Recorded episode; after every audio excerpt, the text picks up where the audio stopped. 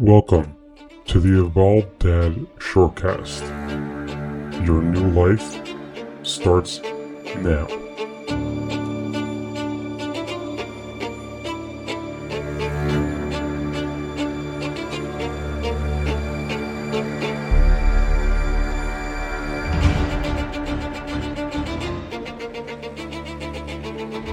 Hey, welcome back to another episode of the Evolved Dad Shortcast.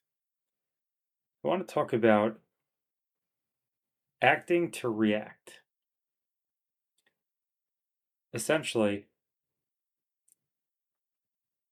we're beings of a collection of our experiences in life,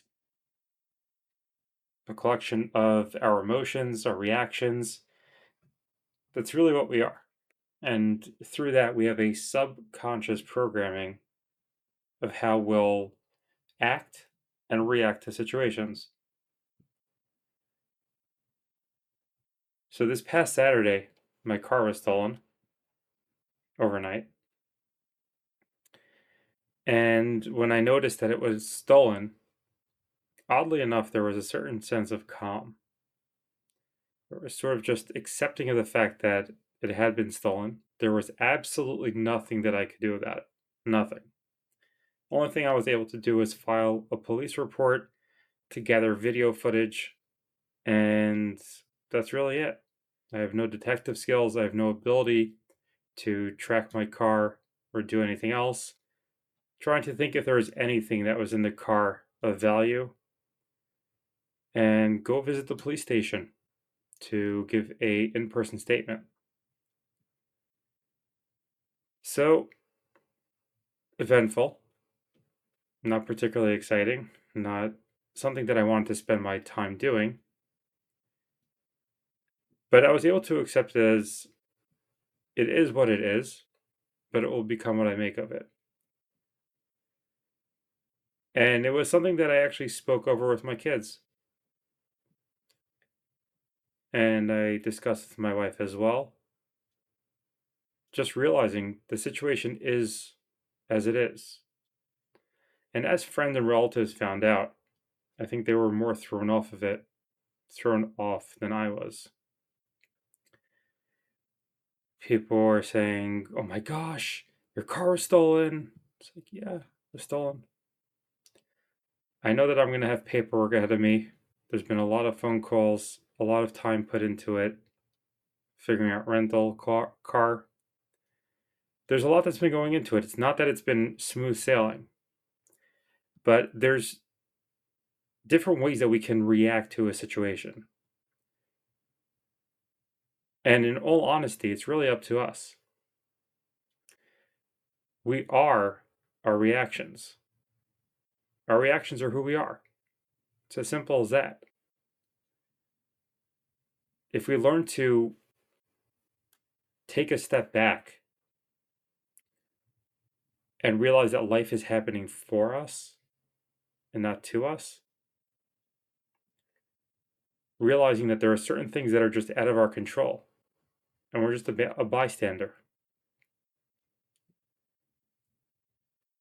And allowing ourselves to focus on what we can do, not focusing on things that we can't do.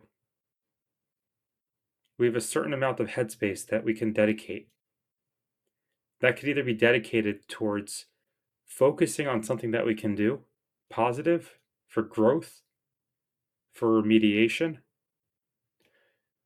or we could sit there and cry and mope, complain about others, gossip, and do other things like that. And really, that's a choice that we each have to make. There's nobody that can change it except for you and sitting there and saying, "Oh, well, this person did this, and that situation happened to me with that," you could say whatever you want, but it's not going to change anything. The only way that things are going to change is when you change. And it really hit me hard this time because it's been a journey for me. Still is part, it's still a journey. But it was a really good feeling. to be able to take a step back and realize that the old me would have blown up. The old me would have started yelling, getting all tense and stressed. For what purpose? Because it would have been my reaction, because I hadn't trained myself to realize that when things are out of control, out of my control, and out of control, I'm limited as to what I can do. Yet, what I do in those situations is going to have a tremendous effect on me in the future. Because we're a collection of our emotions, our actions, and our reactions. And it's something that I've focused a lot on in the past year or two is noticing my actions and my reactions. And trust me, it's not because I care what other people think of me. And I don't mean that in an egotistical way. I just have changed my way of thinking to where my focus is on how I can improve. And I'm going to put all my attentions to that, my attention to that. Because I want to be able to have my own business.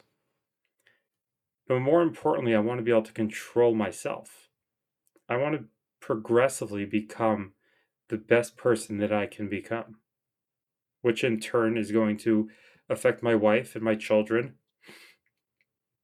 and hopefully help them continue in that same path.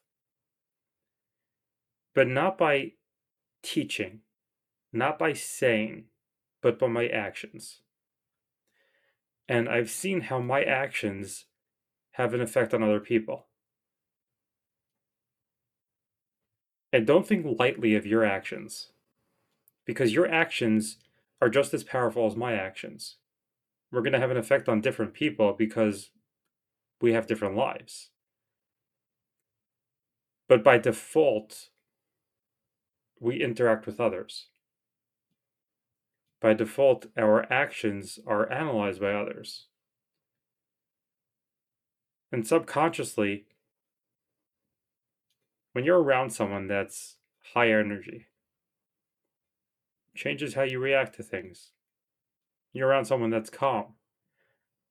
There's a certain calmness to the room or to your conversation. And if you start paying attention to those little things, you'll notice how much your actions, your reactions, your attitude, your mood, how much it really plays into other people's lives.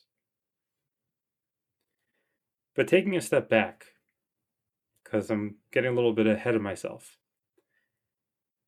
you have the ability to become that person that you want to become.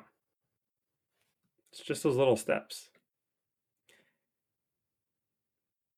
And the way that you can do that is changing how you act, creating small habits to slowly change how you act. Trying to look back and see how you reacted to a specific situation, how you acted in a specific situation. It could be anything from noticing how you may be tense walking into a meeting to how you greet your family when you come home.